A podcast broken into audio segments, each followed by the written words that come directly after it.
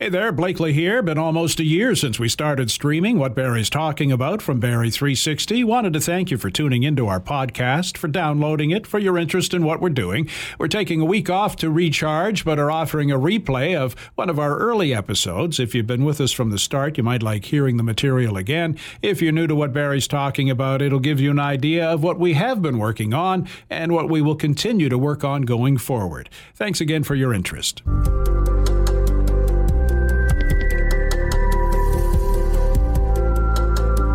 Again, Dan Blakeley from Barrie 360 with What Barrie's Talking About. Here's what we have for you this week. If you like to hike, we take a look at the trail system in Simcoe County, which is getting bigger all the time. You know, you can pretty much walk from one end of the county to the other uninterrupted.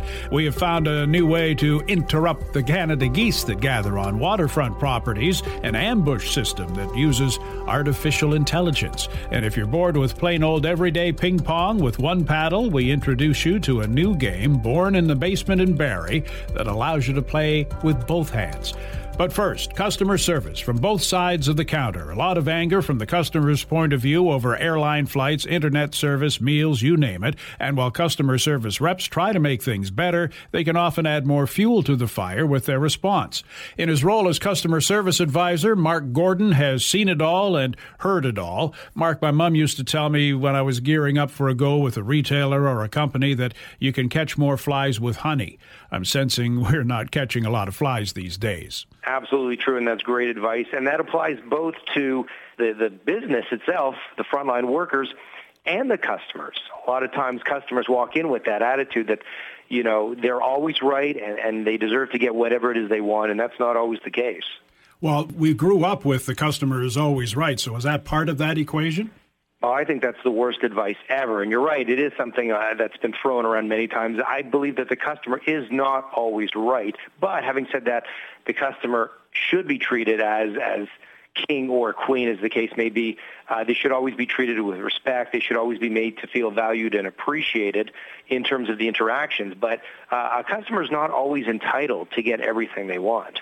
So, what's happened here over the years? Because I, I, I think social media has a, a, big role to play in this where somebody complains about something and then everybody just piles on and then everybody's angry and then they all lash out at a company. Very true. You get that gang mentality going. And, and what we often see on social media is one-off cases that people gravitate to and think that is the norm. Uh, also, we have to remember that everything on social media, for the most part, is skewed uh, in favor of the person who posted it. So uh, if a person shares a negative experience they had with the business, they tend to leave out the part about how they acted. You know, whether whether they were rude, whether they were belligerent, whether they were overly demanding. You know, uh, uh based on the post, they were probably the nicest, most easygoing customer ever. yeah, of course. So, what are we going to do about this? Because I, I, I see people when I'm out and about in businesses, in retail uh, environments, and uh, customer service reps or, or sales clerks are bearing the brunt of everything. And often it's not even their fault, it's a company policy that somebody's railing against. Well, the first thing I would say to any frontline worker is to stop apologizing so often. I think we've all been there where you call the business and you have an issue and the person apologizes and you go on to explain, you know, the stress it's caused or or whether you're inconvenienced in some form and they just keep apologizing over and over, but nothing actually seems to get done. So the first thing I would say is stop apologizing so often. You can apologize initially that the customer's in that situation, but jump right into doing something about it. Uh, another great thing uh, a frontline worker can do is is share their own personal experience. So, for example, if you call up an airline and you're speaking to to a customer service rep and you're saying, "Look, my flight got canceled and and I'm stuck here, or I can't travel, or I missed my my you know my cousin's wedding, or whatever," and the person on the other end says, "You know what? I know exactly what you're going through. Even though I work for the airline, I had the same thing happen to me." As soon as they say something to that effect, all of a sudden they go from becoming an adversary to becoming an ally because now you're in this journey together. And then right away, focus on getting the job done. Don't worry about trying to console the customer, trying to apologize. Say, look, let me do everything I can to, to get you back on your way. Or if I can't do that, at least let me see what I can do to minimize the damage to the situation. And, and, and get right to work. And the customer will gladly go along for that ride if they know that you are trying to help them. All right, so we've done all that, and we've had a, a, a good conversation with the customer service rep. We still haven't uh, achieved the outcome we were looking for. What's the next step? Well, we have to understand a couple of things. First off, you may not always get the outcome you're looking for for a couple of reasons. One, uh, the outcome you're looking for may be unreasonable. So if you missed your flight, asking for free flights for six months, that's not going to be a, a realistic outcome. Uh, on the second point being that sometimes it just can't happen. So for again, let's say you missed your flight. Well, the, the plane has left. You can't have that flight. It's physically impossible. So you, it can't be done. Uh, but what can happen is they can try to get you the next best thing. And if you're not happy with the the uh, alternatives or the options being presented to you by the rep, there's nothing wrong with asking for a manager. I'm wondering too because the thing I see now is people often are not even uh, trying to resolve the issue with, with the restaurant or the store or whatever. They're just going straight to social media and belly aching about it to get the crowd uh, in behind them. And do we need to stop doing that? Oh, absolutely, we need to stop it. And I see it so often in the hospitality or restaurant industry where someone will, will get their order. It's not quite what they wanted. They'll take a picture of it, post it on social media, and, and bag on the restaurant.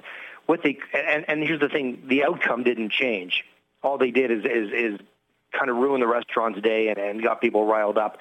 You know, at the end of the day, especially now more than ever, I think a lot of people in the hospitality industry, they want to create a positive experience and they want to be given that opportunity. So if you just call the manager over or call your server over and explain the problem, 99% of the time, not only will they be more than happy to change your order or whatever, fix what's wrong, but they'll probably comp you something anyway, just as compensation. Good advice. Thanks so much for this. Is there a, a website people can go to that you have more information on? Yeah, if they want to learn more or catch any of my YouTube videos where I'm always sharing uh, advice on customer service and customer experience, they can just visit marcgordon.ca, and that's Marc with a C. Marc, thanks so much for your time today. Appreciate it. Thanks, Dan. Marc Gordon is a customer experience advisor. As he mentioned, he can be reached at marcgordon.ca.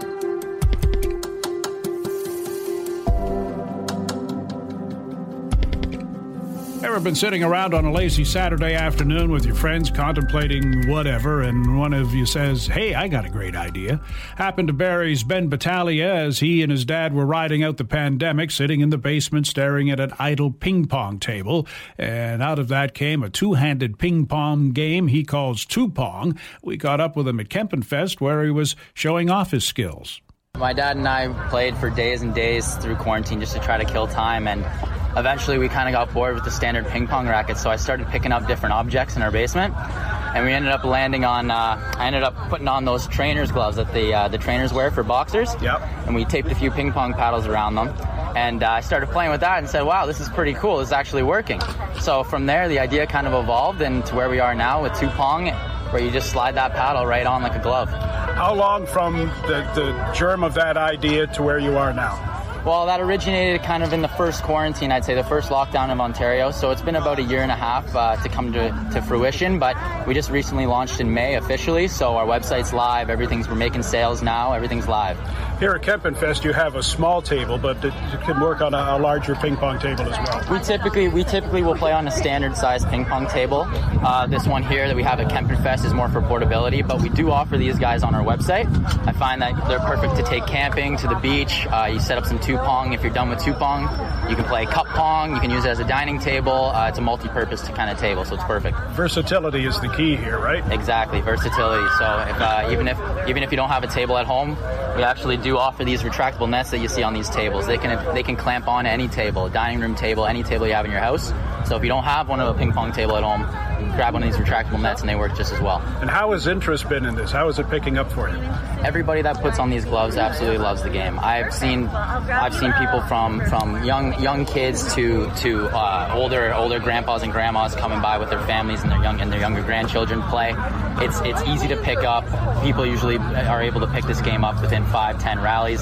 And they're able to go back and forth with me no problem. Well, that's what I was going to ask. People are used to holding a, a ping pong mallet in one hand. Now you've got both hands going, and I, I guess uh, years ago there was a beach thing you could get with Velcro in it, like a tennis ball, and you had both hands going. Right. But now instead of catching it with that Velcro, you're hitting it back. Exactly. I used to play that game as a kid too, and when we kind of came up with these paddles, that was one of the that was one of the first ideas that went through our minds. Like, oh wow, this is uh, this is just like that game you used to play on the beach. But one thing I find about this game is when they're on your hands and you're using your own arms, it's a lot easier to control. I, I, people people seem to be able to use their own hands much better than they are to hold a ping pong paddle and use that. And is it gaining traction nationally, internationally?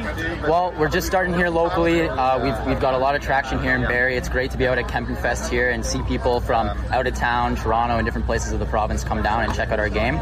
So we're hoping that after this weekend, we really gain some traction and start spreading uh, uh, throughout Ontario and, and nationally, I guess, uh, at the end of this year. Have you had people come up and watch you play and then stand back and say, why didn't I think of that? Yeah, people can't believe it. It seems like such a simple idea. Why not just throw the paddles on your hand? It seems like how did we go through all of time without thinking about this idea? Ping pong's been around for, for so long. Um, it, it really is just something that people just go, wow, this seems like such an easy and great idea. If people want more information, they want to see it in action, how do they find out about it? Well, we're on all social media under Two Pong Official. Uh, that's on TikTok, Instagram, Twitter, and uh, you can also check out more information on our website at www.play2 Tupong.com. We got tons of videos, learn how to play on there, and uh, purchase your own set of paddles on our website. He's tough to beat, but he's up to your challenge. Barrie's Ben Battaglia taking ping pong to new levels with two. Still to come on what Barrie's talking about hitting the trails in Simcoe County and using artificial intelligence to get the better of Canada geese. Now, this. While everyone's buying back to school supplies, you're picking up concert tickets. It's Rachel with the Rock 95 concert listing. This Thursday to Saturday at the Key, it's Glorious Sons. August 19th, Scotiabank Arena, Greta Van Fleet's going to be there. August 21st, over at the Rogers Center, it's the Chili Peppers. And August 21st at Bud Stage, it's Scorpions. August 22nd, Imagine Dragons, the Mercury World Tour is coming to the Rogers Center. August 25th to 28th at the ESSA Agriplex, Rock 95 brings you the Straits, Just Heart, a Heart Tribute, and more more to the Barrie Fall Fair. August 27th, Bud Stage Blue Rodeo. August 30th, it's the Barenaked Ladies rescheduled show. The Last Summer on Earth tour is going to be at Bud Stage. September 3rd to 4th at the Key, it's Sam Roberts. September 6th, Bud Stage, it's the Black Keys and the Dropout Boogie Tour. September 16th and 18th, over in Cookstown, Rock 95 brings you the Gussapalooza Music Festival. And if you want to get ticket details on any of these shows, head on over to rock95.com. Rock 95. This is what Barrie's talking about from Barrie 360. I'm Dan Blakeley. Already an extensive lineup of trails connecting communities in Simcoe County, and there are plans for even more. Another $350,000 being invested in 13 more projects under the Trails Connecting Communities program. We tracked down Nathan Westendorp, the county's director of planning, wondering if it's already possible to hike on trails from one end of the county to the other. Well, Dan, that's actually the vision. Uh, back in 2009, we realized that a lot of the local municipalities, 16 of which we have here in Simcoe County, which, by the way, is almost the size of the, uh, the province of Prince Edward Island, uh, all of our communities are blessed with a lot of trails, but we really wanted to put some extra effort and county funds towards helping those local municipalities connect the many communities we have. Uh, the focus of the program is really to connect uh, our 93 settlement areas and the people that live within them and to uh, enable them to have more active lives as well as uh, it's a bit of a tourism draw, frankly. Uh, we have uh, a great resource in those trails, and we'd love to be able to celebrate them with other people from uh, around Ontario. How many of the trails have you been on? I've been on a fair number over the course of the the past decade or so. Uh, it's probably beyond the number that I can count, uh, but they're because of the program and they're growing every day. There's always new trails I need to get on every year. And what are people going to find when they when they go on these trails? It's through wooded areas. It's it's it's nature. It's nice to get out in those. But mm-hmm. is there anything special they're going to find along the way? I think uh, across Simcoe County, we're blessed with uh, a wide variety of things, but I think the biggest thing that you'll find is these trails and this program is focused on uh, multi-use trails. So whether or not you're on a bike, you're pushing a stroller, or just walking your dog, um, that's what we're really focused on, uh, providing the maximum benefit to the most amount of people. Uh, this doesn't really go onto the hiking trails. There's many great organizations that are grassroots and uh, well organized to be able to take care of those, and we've got expansive forests that deal with those. But this is what you can find is uh, the wide variety of natural resources we have. You uh, might even stumble into the uh, a few lookouts and uh, boardwalks, as well as you um, can connect to some of the great downtowns and the uh, emerging and vibrant urban scenes that we have, and uh, the culinary delights that uh, you can find in some nooks and crannies across Simcoe County. And are there little hints along the way if if somebody gets a little bit lost and needs to find their way out? We're working on that. Uh, we've been definitely providing uh, our local municipalities with some support on wayfinding. We did a large initiative several years ago to uh, really map out and to sign uh, some of those major loops, but there's always room for improvement, so we work with the uh, local Parks and Rec departments uh, where those things need to happen. but we try our best to make sure people know where they need to go and where they're at right now. 119 trails as it is, and you're looking to, to fund about 13 more in the next few months? That's right. That's how many projects have been uh, funded in the past, and we're approximately $2.7 million in funding oh, since 2009, and uh, we're really excited about this project continuing into the future. And how does the funding work? A municipality comes to the county and says, hey, we want to build another trail, and uh, how, how can you help us? Uh, that's uh, basically a great way of uh, saying how it starts. So they reach out to us. They know the prog- program exists, and we have dedicated staff here who uh, work with the local municipalities just to make sure that the projects that they want to do um, can meet some of the basic eligibility requirements. Things like I talked about earlier about multi-use and uh, baseline accessibility, and um, we want to position every project towards success. Um, so the way it works is we provide matching funding, 50 50 uh, local municipal money versus county money, up to a maximum of $30,000. That number can creep up higher where you have two municipalities working together. For instance, uh, this year we just uh, cut the ribbon on a joint project between the township of Tiny and the town of Penetanguishene near their border uh, that really enhanced um, where people can park and access the trail. It's uh, called a trailhead, and it's a great example of two municipalities working together and the county supporting them. All right, I want some advice for some first timers on the trails because a lot of people use them all the time. They know what the, the do's and the don'ts are. But if somebody wants to, to attack one of these trails for the first time, best piece of advice you can give them? Take an easy one. Um, make sure you have water with you, and uh, make sure you take someone uh, along with you to enjoy it. And then, most of all, check out uh, the local municipal uh, trails website or the county trails website uh, just to make sure that you have a basic map of where you want to go. Um, the basic advice is know where you are and where you want to go and uh, be prepared. Nathan Westendorp is Director of Planning and Chief Planner for the County of Simcoe.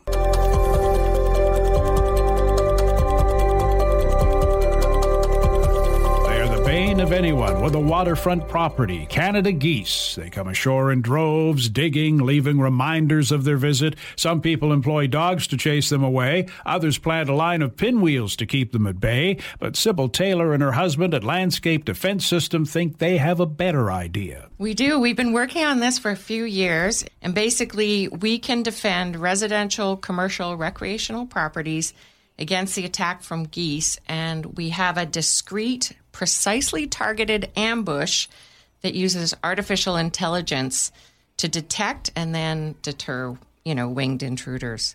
Cameras equipped with computers take uh, multiple pictures every few seconds. Then they analyze those images um, to see is it a goose, to make sure it's not a person, not a not a pet, and then it sets off a water cannon which scares the geese away. It's highly effective, very safe. And then, you know, the sprinkler system retracts back into the ground. So it's it's very discreet. Your property looks lovely. No pinwheels, you know, whatever. It's it's it's really revolutionary. How quickly does it recognize that it's a goose and not a human or a dog or a raccoon? It's about three seconds between the time it uh, recognizes the goose and then activates the sprinkler. And then um, within six seconds, like the geese are flying away, kind of thing. It, they might take a moment to react or, or run off your property or whatever. But it's amazing. We actually have a. Um, through Wi Fi connection to every single installation we make, we get a little GIF image that comes back to the monitoring station with every single activation. And you get a picture of that goose on your property being recognized, the sprinklers going off, and then them flying away. And it's it's so awesome for the customers to get that gift because a lot of people have been battling geese for years, and once the installation of landscape defense is made, they're they're so grateful. They're beautiful looking birds, but pesky as hell. No kidding. It, you know, when I grew up in the '70s the geese were sort of revered, right? You, would see them only a few times a year migrating in, in that, uh, you know, V formation mm-hmm. as they migrated north to the Arctic and in, in the spring. And then back in the fall, they'd go to the southern U.S. And you, that honking sound was sort of a pleasant noise. But nowadays, after all the breeding programs that the governments have done in the 70s, wow, they are such a pest. And not just you know, not just for people with waterfront property, but um, I've seen newspaper articles where they're going through subdivisions in the middle of a city and, you know, wrecking havoc on uh, city parks and golf courses. It's really a problem. And they're really territorial too. If you get too close to them, they chase you away. That's right. They're they're quite aggressive birds, and so um, you know it's big, it's a personal sort of journey for us. Um, my husband and I, along with our partners, started this company because we've lived on Lake Simcoe for years now and have tried every contraption on the market and some homemade things trying to get rid of the geese, and uh, finally we're having success. And and um, a number of neighbors and even landscapers approached us because they could see something was going on on our property. Like, how do you have no geese and everybody else does? Jealousy set in. Yeah, and so that's why we we made it into an actual commercial entity. We've talked about residential properties. Uh, do you go bigger than that? For instance, there are a lot of geese on the waterfront in Barrie. Could the could it be used in, in a situation like that? That? Well, this is our first season where we're fully commercial. Last year we had uh, we were running test sites and we had some some true customers towards the end of the season, but with COVID, our business launch got really slowed down as uh, electronic parts for our computers and cameras coming from Asia were held up. Um, so this is our, our first real full season um, in business, but um, we have mostly residential customers at this point. We did do some tests and research on a golf course. And that was, um, you know, that's another whole market that we're eventually going to tackle. But for now, it's it's residential properties, people that for the most part have the worst problems when they have waterfront property, and we can install on ground, on docks, on decks and uh, you know remove these these pesky birds. If we have piqued people's interest in this, how do they get a hold of you? Well, landscapedefense.com is our website. And there's a great video there that gives you a, a, total demonstration of how it works. But there's an intake form where you can kind of describe your situation, your contact information. You can also follow us on social media, look for us on LinkedIn or Facebook and uh, you, will have a you'll have a laugh looking at some of those gifts of of uh, successful activations on some of our customers' properties. Fascinating technology you have here. Thanks for dropping by, telling us about it, and continued success to you. Thanks so much, Dan. Really appreciate the opportunity. Sybil Taylor is one of the brains behind Landscape Defense System. Again, she can be reached at landscapedefense.com. that was an adventure from hitting the trails in Simcoe County to chasing the geese away, learning how to 2Pong, and how to get the best customer service. Hope you found it all helpful. If you like what you heard, please subscribe to what Barrie's talking about. Maybe rate it, review it. You can also keep up with what Barrie's talking about on Facebook and Twitter at Barrie360 and on our website, Barrie360.com. I'm Dan Blakeley. We're back again next week. Hope you'll join us again then. Bye for now.